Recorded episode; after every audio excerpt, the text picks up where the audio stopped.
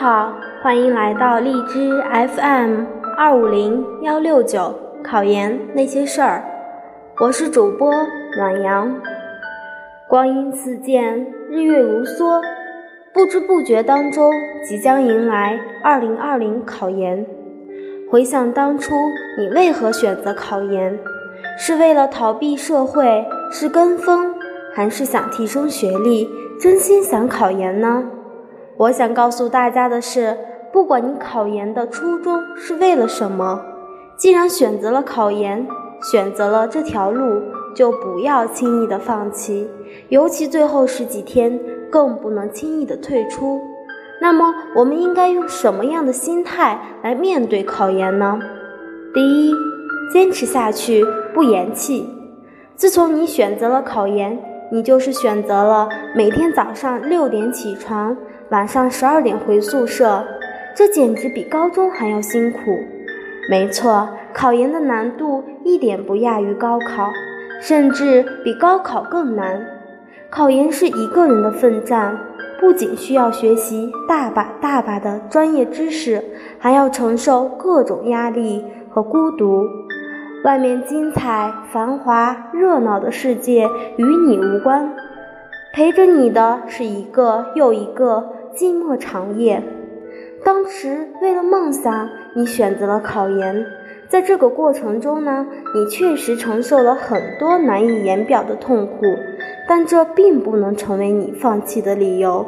因为追梦的路本来就不是一帆风顺的，需要你经历千锤百炼，坚持到底，不言弃，才能成功。宝剑锋从磨砺出。梅花香自苦寒来，只要你一直坚持，一直努力，你一定会得到满意的结果。二、调整心态，什么时候都不要崩溃。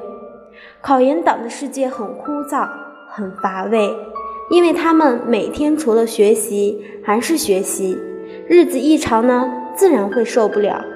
他们羡慕别人可以参加各种各样的活动，可以随心所欲地看综艺节目，但自己却不能，因为不能乱了阵脚，要始终如一的坚守在学习阵地。心态崩溃是常有的事儿，毕竟一个人默默承受了太多的压力和委屈，却不敢与人诉说。但是心态崩。是最影响你的学习状态的，所以你不能让自己崩溃。当你撑不下去的时候，一定要找家人、朋友聊聊天，倾诉烦恼，让自己能释放压力，调整心态，更好的投入学习。无论什么时候，都不能让自己崩溃，要及时的调整状态，更好的奋战考研。特别是越到最后。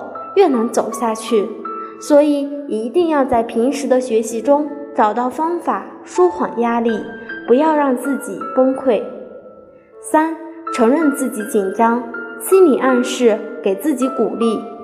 面对这种大型的考试，不紧张是不可能的，所以你要承认自己紧张，正确面对紧张，因为适当的紧张有助于你的学习。会变成动力，支撑着你前进。除此以外，也要经常给自己加油，相信自己一定能行。积极的心理暗示会让一个人更加的充满自信，提高学习效率。特别是到了最后，对于很多考研党来说更是难熬。这个时候更需要多给自己加油鼓劲，告诉自己不能方寸大乱。要保持好自己的心态，保持学习状态和作息规律。只要你做到了，你就已经成功了。考研是一条布满荆棘和充满挑战的道路。既然你选择了一波三折，就要风雨无阻地走下去，坚持到底，才能看见美丽动人的彩虹。最后的十几天，好好利用，相信你们在考场上。都能交出你们自己所满意的答卷。在节目的最后呢，送给大家一句话：年轻的心热泪盈眶，年轻的人永不止步，倔强的梦永恒绽放。希望大家都能以初恋般的热情、宗教般的信仰来对待考研，相信自己，只要坚持下来的都是能考上的。加油！